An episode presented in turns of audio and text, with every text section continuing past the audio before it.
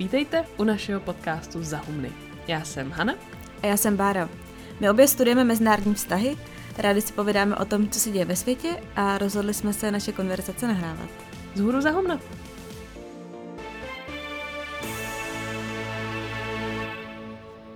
Před koncem roku jsme se stihli i přes různé stresy a komplikace ještě jednou sejít a tak jsme si řekli, že se velmi mainstreamově přidáme k hodnocení uplynulého roku. Vymysleli jsme si sedm tak trochu náhodných kategorií, jako třeba událost roku nebo kniha roku a u každé jsme vybrali své vítěze. Nemá to určitě být pokus o nějaký definitivní určení toho, že jednoznačně tahle událost nebo tahle ta knížka byly nejlepší a nejdůležitější. Myslím, že jsme to vzali obě trochu pocitově a možná nahodile, co nám utkvělo v paměti, ale tak Uvidíme. Navíc nevíme, co si vybrala ta druhá, takže doufáme, že jsme si nevybrali obě stejné věci, takže je to i trochu napínavý. Jo, já jsem strašně zvědavá, co se vybrala Hanka. A napínavý je asi i to, že jsme si k tomu dali cukrový hlavně víno, takže případných chychotání musíte omluvit. Kategorie číslo jedna, událost roku. Trochu jsem chtěla jako událost roku zvolit zveřejnění prvního snímku Černé díry, protože to podle mě přesahuje jakýkoliv témata, o kterých my se tady vlastně od toho června nebo od kdy máme podcast bavíme. Že přesahuje to nějaký volební období, hádky o Gretě a podobně. Ale myslím si, že jsme to chtěli držet tematicky podcastu, takže jsem se nakonec rozhodla jako událost roku vybrat zvolení Zuzany Čaputové prezidentkou Slovenska. Zuzana Čoputová nastoupila 15. června 2019, takže to máme hezky v půlce roku. A důvod, proč si to myslím, tak eh, je následující. Liberálové, nebo jak je nazvat, tak v roce 2019 dost intenzivně hledali recept na boj proti populismu a jiným v podstatě antisystémovým stranám. A zvolení Zuzany Čaputové se dává jako jeden z hlavních příkladů, že to jde jinak. Eh, já si to nemyslím, že je to úspěch, který se dá replikovat, protože je to navázaný na velmi konkrétní osobnost a na zemi s velmi konkrétním traumatem. Ale protože jsme v srdci konstruktivisté, tak eh, takovýhle pozitivní příklad a to, že se o něm mluví, tak je hrozně důležitý. A kromě toho teda není jediná. Tenhle ten pomyslný boj Davida s Goliášem vyhráli letos i dva starostové, jeden v Budapešti a jeden v Istanbulu. Oba proti Orbánovi, respektive proti, proti Erdoganovi, nebo respektive jejich stranám. A vlastně je to jakoby až komický, jak aspoň v rámci těch našich bublin. Slovákům Čaputovou všichni závidí a projektují si do ní úplně všechno, čeho se od naší politické reprezentace nedočkáme. Takže si myslím, že pro nás je to určitě významná věc. To je strašně super událost. Děkuji. A já k tomu jenom uh, dodám doporučení, který jsem teď vybavila. Já jsem včera poslouchala, teď myslím si, že 27. prosince Vinohradskou 12 kde je právě host Vinohradskou, že moderuje Lenka Kabrhalová a ty tam má Zuzanu Kovačič Hanzelovou ze Slovenska a baví se právě s Šimečkou a potom o tom tam strašně krásně mluví taky. Jak podle Šimečky Češi do Čaputový projektují hodně jako svých nějakých, asi možná i trochu lichých nadějí. A takže to určitě doporučuji k tomu. Um, tak a moje událost, já začnu možná trochu obšírně, protože moje událost vlastně není úplně jedna událost, já jsem to asi trochu obešla. A, ale jsem ještě dneska ráno četla, když jsem si to tady ještě připravovala, tak jsem četla skvělý long read na Guardianu, který se vztahoval jako k posledním deseti letům, ne úplně k tomu roku 2019, ale tvrdí tam, že to vlastně byla dekáda krizí, že těch bořlivých deset let přineslo řadu krizí, z nichž většina nebyla pořád do dneška vyřešená. A mě to nějakým způsobem sedí i na ten rok 2019. Takže já za klíčovou událost roku vezmu asi nástup klimatického hnutí v nějakým jako širším uh, významu. Mně přijde, že tenhle rok byl nějakým způsobem aktivizační a, a to na všech frontách. Že se začaly mobilizovat, aktivizovat oba poli ty debaty o klimatických změnách. Takže jak lidé, kteří požadují okamžitý a radikální změny, tak naopak lidi, kteří tyhle změny jasně odmítají a nazývají to ekoterorismem, když si vypůjčíme jejich slovník. A mně přijde, že teď je období, kdy se jako hodně určuje, jak se na téma klimatických změn budeme dívat jako společnosti. Myslím, že letos to téma proniklo do nějakého mainstreamu, aspoň relativně, a teď se vede bitva o ty lidi uprostřed, o tu v ozovkách tichou většinu, která přemýšlí a vlastně asi neví úplně, jak se k tomu tématu postaví. A ještě to není rozhodnutí, si myslím, a závisí na tom asi um, strašně moc, máme si nějakým způsobem udržet šanci se k tomu problému zodpovědně a rozumně postavit. Kategorie číslo 2, fail neboli neúspěch roku. Já jako největší fail dávám volební výsledek Labour Party pod vedením Jeremyho Corbina. Máme to stejný? Ne, nemáme, nemáme, ale já na to navážu tak dobrý. Já jsem zalekla, že už to přišlo v druhé kategorii. Každopádně Brexit a britský politický systém je jedno z mých oblíbených témat, takže bych o tom teoreticky mohla sestavit jako celý takovýhle žebříček jenom na tomhle tématu. Ale pojďme se teda kouknout jenom na ten volební výsledek. Um, Labour Party, jak už jsem říkala, utržela nejhorší, nejhorší prohru od roku 1935, což samo o sobě se prostě může zdát jako totální fail a mohla bych tady přestat. Ale mně přijde taky zajímavý, že ztratili okrsky, které byly po vlastně desetiletí zarytě pro Labour. A hlasovat pro Johnsona nebo pro Johnsonovi konzervativce bylo pro ně jako těžký, asi, já nevím, mě jako napadalo jenom hrozně morbidní příklad toho, že musíte nechat utratit svého nemocného psa, ale mě to, to, je takový jako morbidní, až se mi to nechtělo říkat, ale nenapadá mě žádný přirovnání. Ale každopádně bylo to fakt pro ty lidi hrozně těžký rozhodnutí. A navíc ještě v kombinaci s tím, že konzervativci už vládli vlastně hrozně dlouho a nevládli úplně dobře. A Jo, můžeme... A on to, promiň, že to skáču, on to Johnson říkal, že jo, že se některým liberistickým voličům se mohla klepat ruka, když se tam házeli tu obálku. No, je, je, to, je to tak, no, protože podle mě to tak fakt bylo. Mm. Hodně lidí říká, že ty volby rozhod Brexit. Ale zároveň třeba NHS, tedy National Health Service, státní zdravotnický systém, tak byl podle mnoha průzkumů pro voliče důležitější než Brexit. A takže svádět to všechno ten Brexit prostě nejde. Důležitý je to, že Jeremy Corbyn to fakt totálně nezvlád. A nezvlád to proč? Protože zarytě stál v čele strany, i když voliči pořád dokola v průzkumech říkali, že jim Corbyn vadí a že specificky kvůli jeho osobě nebudou Labour volit. Navíc se mi ještě líbila poznámka komentátora Guardianu Jonathana Friedlandera, který Corbynovi a Labour vyčítá naprosté nepochopení stranické politiky. Corbyn je vlastně celoživotní aktivista a idealista a podle toho vypadal i ten volební program, se kterým do těch voleb v prosinci šli. Co je ale ještě důležitější, a to je lekce podle mě, co je důležité i pro strany naše, je to, že jediné, co je cílem politické strany, je vyhrát volby. Friedland doslova napsal, není to hobby, není to zájmová skupina, není to místo, kde se setkáváte s přáteli a vedete zajímavé debaty. Je to prostě způsob, jakým se tady a teď dostat k moci. A když tohle nepochopíte a podle toho se nechováte, ať třeba prostě odstoupit z čela strany, anebo změnit svůj program tak, aby to nějakým způsobem rezonovalo, tak prostě Škoda, no. A škoda, že nikdo z takzvaného demokratického bloku našeho nečte Guardian. Já, mě přijde skvělé, že jsi vybrala tuhle událost, protože já na ní navážu úplně ve stejném duchu v americkém kontextu. Protože já jsem si jako, a je to řečeno z trochu nadsázky, jak já jsem si jako neúspěch roku vybrala, nebo bych chtěla vypíchnout to, že americkým demokratům se ani po třech letech Trumpova prezidentování nepodařilo přimět nějakou větší část jeho voličů, aby na Trumpa změnili názor když se člověk podívá na průzkumy veřejného mínění a Trumpovu podporu, tak ta se vlastně setrvale pohybuje víceméně kolem stejných čísel. A je sice velmi nízká, Trump je fakt hodně nepopulární prezident.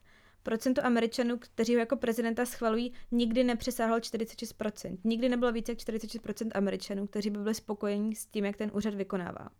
A naopak lidí, kteří ho práci neschvalují, tak kromě úplně prvního měsíce v úřadu, tak jich vždycky je více jak 50%. Takže nadpoloviční většina Američanů je konstantně nespokojená s tím, jak je Trump prezident. Jenže jak víme, tak prezident se ve Spojených státech nevolí většinově. A hlavně Trump si jasně udržuje podporu u většiny republikánů. Pro 80 až 90% republikánských voličů, tak Trump je pořád jasně první volba. Tam vlastně nenastala žádná výrazná deziluze. Takže když si člověk vezme všechny ty skandály, které letos Trump měl, jeho Twitter, impeachment, tak navzdory tomu, ne, nebo právě díky tomu, záleží na optice, tak jeho voliči mu jsou pořád vlastně ve většině věrný. A s tím on vstupuje do toho příštího roku, který bude volební. A to, že se to demokratům zatím nepodařilo nějak změnit, uh, z toho podle mě musí mít docela migrény. Kategorie číslo 3. Žena roku. Tady jsem měla velké dilema. Eh, protože těch inspirativních žen je naštěstí tolik. Na shortlist se dostali třeba Nancy Pelosi, Nicola Sturgeon, Ruth Davidson nebo Ruth Bader Ginsburg. Já jsem si ale nakonec vybrala Jacindu Ardern, novozelandskou premiérku. Ve funkci je od října 2017 a za tu dobu je o ní slyšet mnohem víc, než by člověk řekl na to, že je premiérkou Nového Zélandu. V září 2018 tak třeba vzala svoji malou dceru, porodila během premiérování mimochodem, do Spojených národů, jako by se vůbec nic nestalo. Letos ale podle mě předvedla to, jak se má chovat lídr. Jestli je to kvůli tomu, že je žena, nebo prostě jenom není cynický, neempatický kus šutru, to nejsem schopná říct, ale každopádně si vysloužila téměř univerzální chválu za svůj postup po masové střelbě v Christchurch, kde v březnu při útoku na mešity zemřelo 51 lidí. Arden si poté vzala na hlavu šátek a šla mezi oběti a co víc, tak do měsíce po útocích Nový Zéland schválil zákaz poloautomatických zbraní, kterými byly ty útoky provedeny. 20. prosince, takže před pár dny, pak vláda ohlásila, že od občanů vykoupila na 50 tisíc střelných zbraní. To neznamená, že super žena pořád se jí jenom všechno dařilo, některé její domácí politiky se jí třeba nedaří prosazovat, ale půlka úspěchu v politice je o tom, jak na lidi působíte, jaké emoce v nich vyvoláváte. A puste si třeba Stevena Colberta na návštěvě Nového Zélandu, kde ho právě Jacinda Arden vyzvedává autem na letišti a pozve ho k sobě domů. Tam je tam i pasáž z grilování z Lord. No a všechny tyhle věci dohromady, podle mě její reakce na ta, ta okamžitá reakce po těch útocích, tak ta rozhodovací, ta, ta kde jako ukázala svůj leadership, tak i její veřejný vystupování jsou podle mě všechny věci, který potřebuje lídr pro 21. století. Takže za mě je to žena roku. Tak já nemám stejnou. Tady jsem se možná bála nejvíc. A, a proto jsem někoho úplně jiného. Já souhlasím s tím, že uh, určitě bylo z čeho vybírat, nicméně já jsem poměrně jednoznačně vybrala Esther Duflo, což je jedna ze tří letošních držitelek Nobelovy ceny za ekonomii. A Duflo je vlastně teprve druhou ženou, která Nobelovku za ekonomii kdy získala a zároveň úplně nejmladším držitelem. Oni byli celkem tři, kdo tu cenu dostali a jedním z těch dvou dalších byl její manžel, což ona hrozně vtipně komentovala s tím, že když už vás oba někdo v noci najednou budí, tak je aspoň hezký, že to je ze stejného důvodu. Nicméně i teď jako před Nobelovkou, tak Duflo byla docela hvězda disciplíny už dřív. Ona je rodila francouzska a stala se profesorkou na prestižní americký MIT už ve 29 letech a byla vlastně jedna z nejmladších učitelů v historii vůbec. A oni vlastně tu Nobelovu cenu dostali za svůj výzkum v oblasti chudoby a rozvojové pomoci. A co mě na ní fascinuje, je její naprostá upřímnost říkat na mnoho otázek, já nevím. ono ekonomům a ekonomii se občas vytýká taková tendence tvářit se, že jsou schopní na každou otázku spočítat správnou odpověď. A ona naopak je velmi otevřená, když říká, že na řadu otázek, které se týkají ekonomického růstu nebo právě té pomoci rozvojovým zemím, prostě nikdy nebudeme mít jasnou a univerzální odpověď.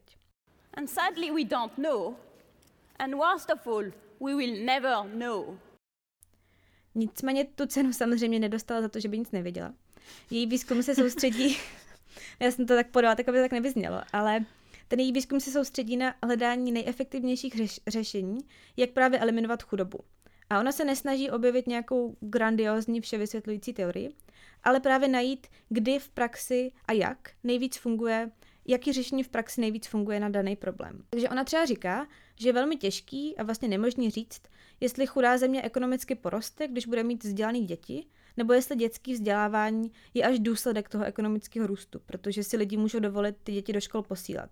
To je prostě velká otázka, na kterou podle ní není jasná odpověď, ale Duflo vám řekne, jestli když chcete dát co nejvíc dětem v Africe vzdělání, tak jestli máte stavět víc nových školních budov nebo nabídnout školní obědy zadarmo. Ono vám řekne, co funguje. V praxi nejvíc.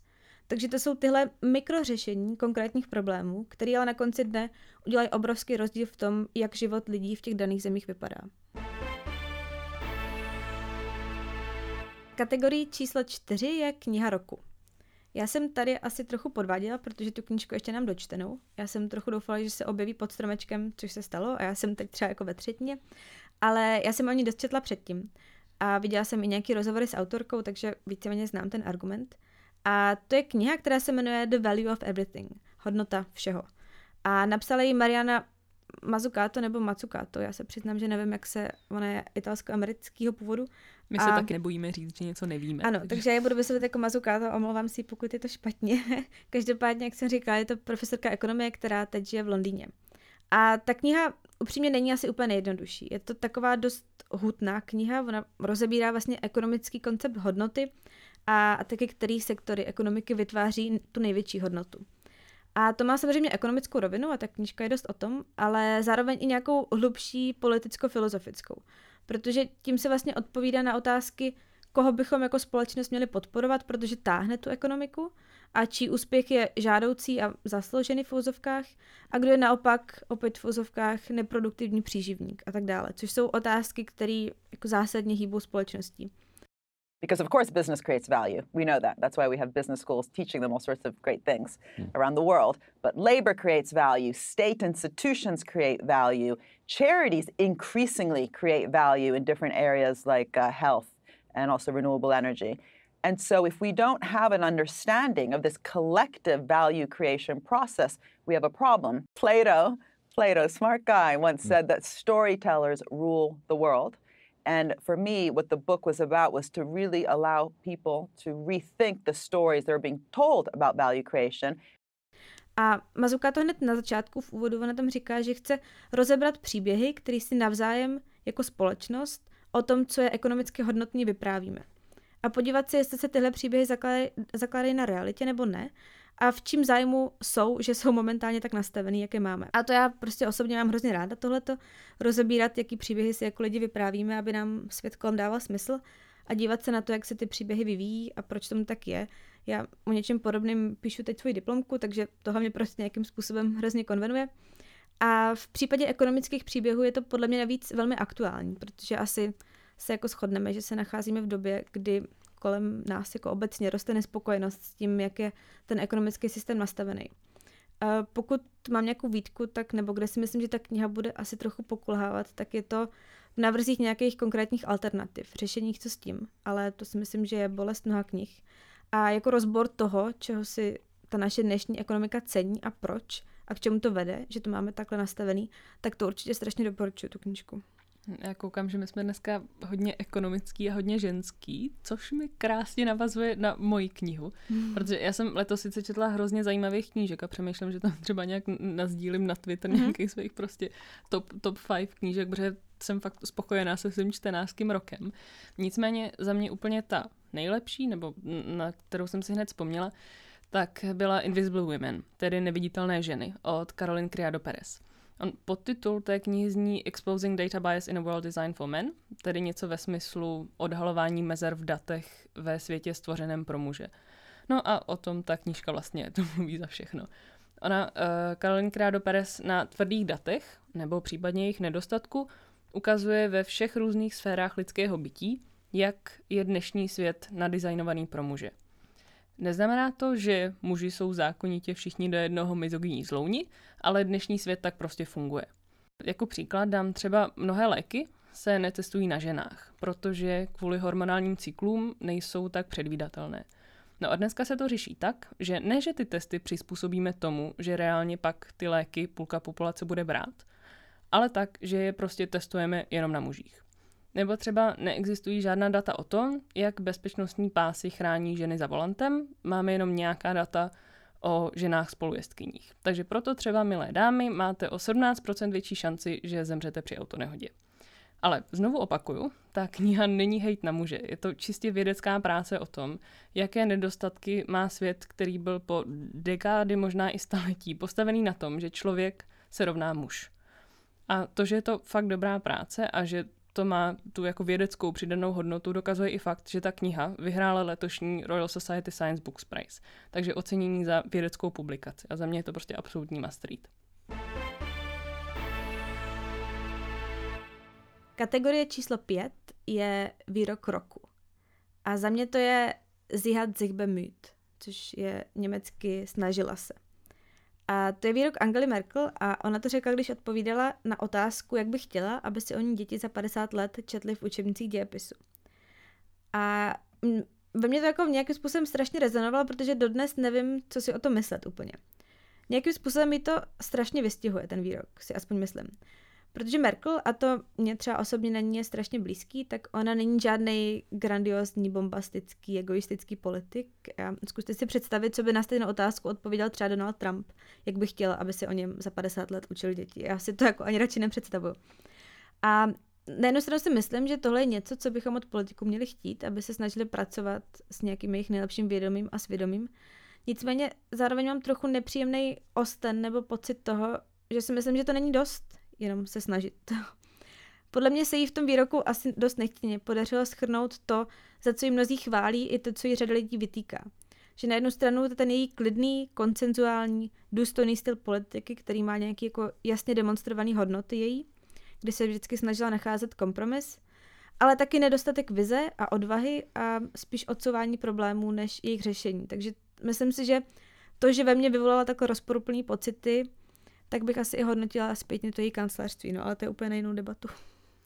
No, ty jsi zmínila Donalda Trumpa, na čemž zase si krásně navážeme, protože výrok, který jsem vybrala já, je následující. I really don't like their policy of taking away your car, of taking away your airplane flights, of let's hop a train to California, of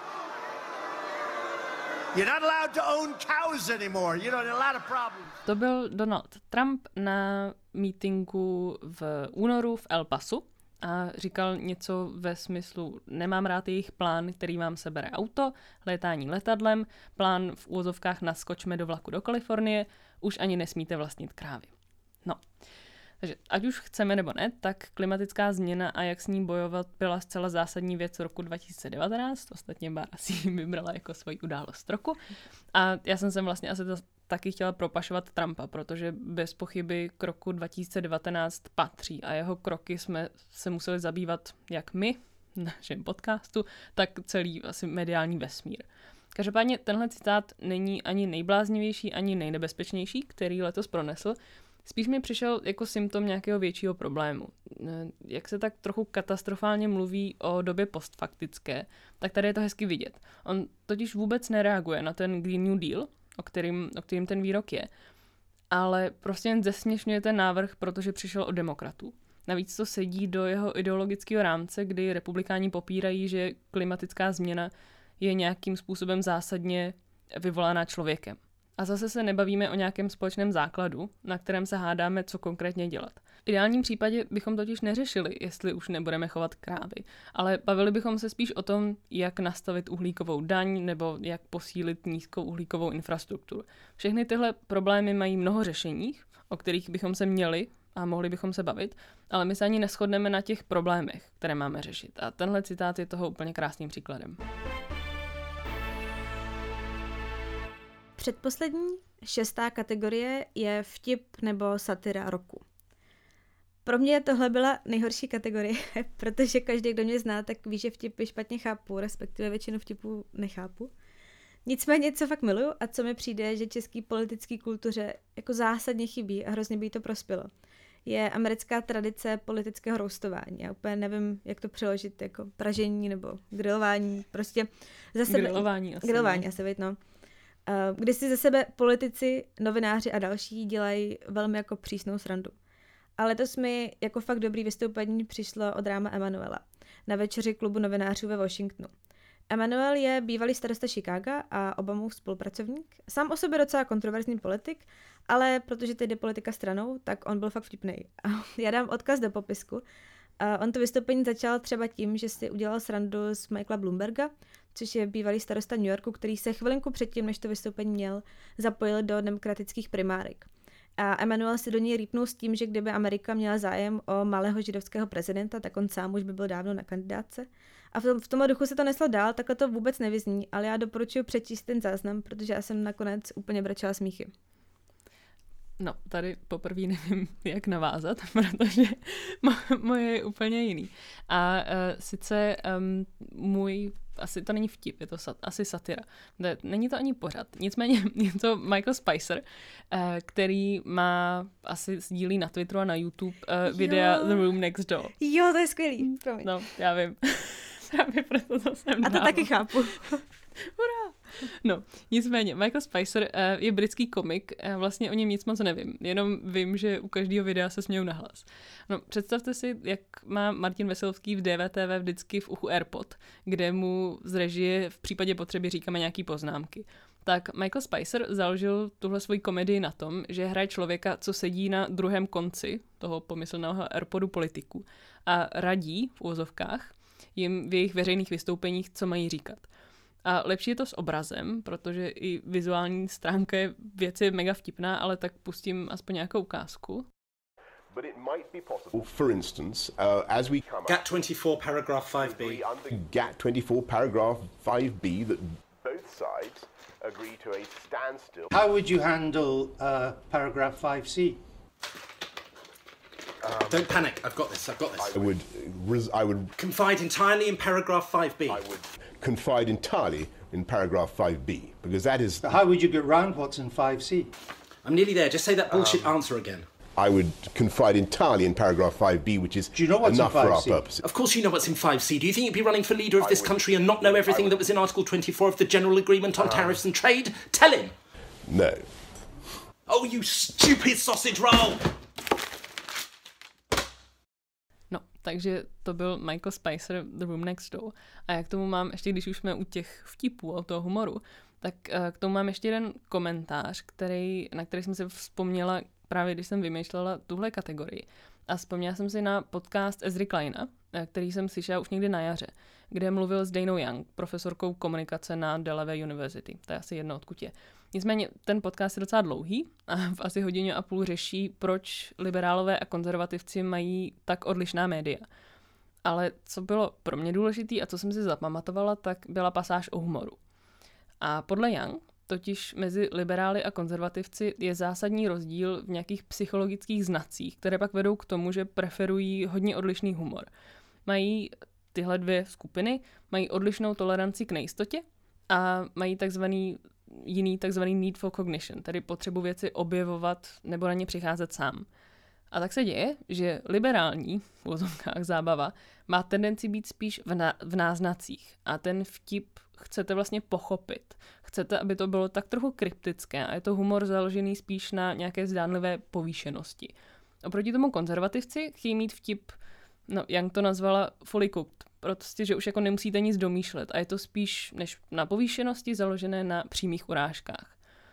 A k tomu vlastně už jakoby nic moc nemám, jenom mi to přišlo tak hrozně zajímavý, že jsem to chtěla zmínit. A poslední kategorie, která je taková trošku pseudokategorie, ale řekli jsme si, že ji tam dáme. Uh, protože se často setkáváme s tím, že se ženy podceňují. Takže jsme si řekli, že uh, teď zkusíme zamyslet, co bychom zhodnotili jako náš osobní úspěch roku. A my jsme teď zjistili, že máme teda stejný. Že máme úplně stejný. A, a že to jsou naše humna. Já mám jenom v poznámkách napsaný prostě tiskace velkým písmenem humna. A já jsem si, já jsem si teda do poznámek napsala uh, rekonstrukci toho, jak humna vznikly. Protože mi přišlo, že to je možná Romantický příběh? že to je, svátky? ano, romantický příběh, vlastně jako pohádka mezi svátky, která se možná může říct, ale nevím, jestli s tím souhlasíš. No tak jako jo, no. Uh, Tak pojďme na to. tak, uh, protože mě na tom přijde hezký a proč já z toho mám tak strašnou radost, z toho, že jsme se nakonec jako úplně odhodlali se jako nebát a jít s tím ven, je, že to byla fakt strašná náhoda. Uh, my, když jsme se tehdy, když jsme se o tom bavili, tak jsme se vůbec neznali. My jsme se viděli po druhý v životě. Viděli jsme se po druhý nebo po třetí, já myslím, Po druhý. Aha, Tak- no já nevím, No, ale prostě málo n- ne víc jak po třetí naživo, jako face to face. Znali jsme se z Instagramu, trošku jako pasivně, já jsem viděla, že Anka je chytrá a tak dále. A, a to všechno bylo v pořádku. Každopádně my jsme tady na to naše druhý nebo třetí jako reální setkání. Obě dvě přišly s tím, že jsme ty druhý řekli, jestli by s námi nechtěla dělat podcast a měli jsme seznam epizod, který bychom s tou druhou chtěli dělat. Což je podle mě úplně jako absurdní náhoda. A bez myslím, nějaký úplně předchozí domluvy, jakože to bylo hrozně random, že Bára se vrátila z Ameriky po hrozně dlouhé době. Já jsem jenom, jo, jo, pojďme se vidět. A jenom tak mě týden předtím říká, hm, podcast. A vím, že jsme si ale řekli předtím, když jsme šli na to kafe, že já jsem ti řekla, že ti chci něco říct a ty jsi mi řekla něco podobného. Tak jsem si říkala, tak jo, tak jdem a já se tě teda jako zeptám. A, a ty řekla to stejný a myslím si, že díky tomu jsme se trošku dokopali k tomu to udělat, protože to byla taková náhoda, že kdybychom to neskusili, tak si myslím, že bychom si to asi neodpustili. Bylo škoda té karmy. Jo. A to bylo třeba, myslím, v únoru, ne? Březen. v únoru. Únor nebo březen. No, dobře, únor, březen. A pak trvalo asi do června, do června, než jsme Hmm. vlastně spustili první epizodu. Že jsme tak nějak přemýšleli vlastně, co máme dělat a vůbec, jako vůbec jsme nevěděli, jsme obě jako velmi technický antitalenty, takže naučit se vlastně stříhat a vůbec na co se nahrává a že to nemůžeme nahrát asi úplně na iPhone a tak. tak. A myslím si, že jsme se taky museli dostat minimálně v té první epizodě, pak už to bylo o tom, že jsme museli jako akceptovat to, že to má strašně moc chyb, a že ty chyby strašně slyšíme a že prostě, když odstraníme jednu, tak vyrobíme tři další. a prostě to vzít, že v tuhle chvíli to nebude dokonalý a pustit to ven. A tak a samozřejmě jako kdyby nás vůbec nikdo neposlouchal, tak si myslím, že v tom nepokračujeme. Náš jako první cíl byl, že si naší epizodu má poslechnout aspoň každou epizodu aspoň 100? Nebo Já myslím, ne, že- na 20 ne, jsme začali? Ne, to vzniklo úplně jako pak ještě v průběhu několika dalších epizod, protože na začátku to bylo opravdu čistě daný tím, že jsme byli obě dvě z různých důvodů jako nespokojení, třeba jako pracovně a chtěli jsme to nějakým způsobem si kompenzovat nějak kreativně. Takže na začátku nám bylo podle mě úplně jedno, že nás nikdo ne, Mm, nebude jako poslouchat. pravda, no, Ani že- jsme to nečekali a bylo to jako pro nás. A myslím si, že i teď je to nejvíc pro nás. Ale jako máme radost z toho, že nás fakt někdo poslouchá, takže děkujeme. Tím to asi ukončíme, myslím, tuhle vánoční epizodu. Asi jo, ať už nejsme sentimentální. Jo, to by se nám mohlo stát. Tak eh, se budeme těšit příští rok. Ještě bych to řekla nějak, nějak líp. Fajn. tak, tak pojďme to říct líp. Mm, Jakože bych, ne, jakože řekla bych to stejný, ale trošku jinak. My se s vámi teď už opravdu rozloučíme. Děkujeme za poslech i téhle vánoční epizody a budeme se těšit dál v novém roce. A jestli nám chcete něco napsat, tak můžete jako vždycky na e-mail vzhůru zahumna gmail.com, na naše Instagramy Háňule a potržítko Bramborová, nebo na náš Twitter za potržítko humny. Tak zase příště. To je super. Veď. Hm. Především, jaký druh humoru mám já teda, když potřebuju já si teda nemyslím, že jsem úplně konzervativní člověk, ale docela ty humory potřebuju fulikuk to občas. To už je něco jiného, to je délka vedení. No.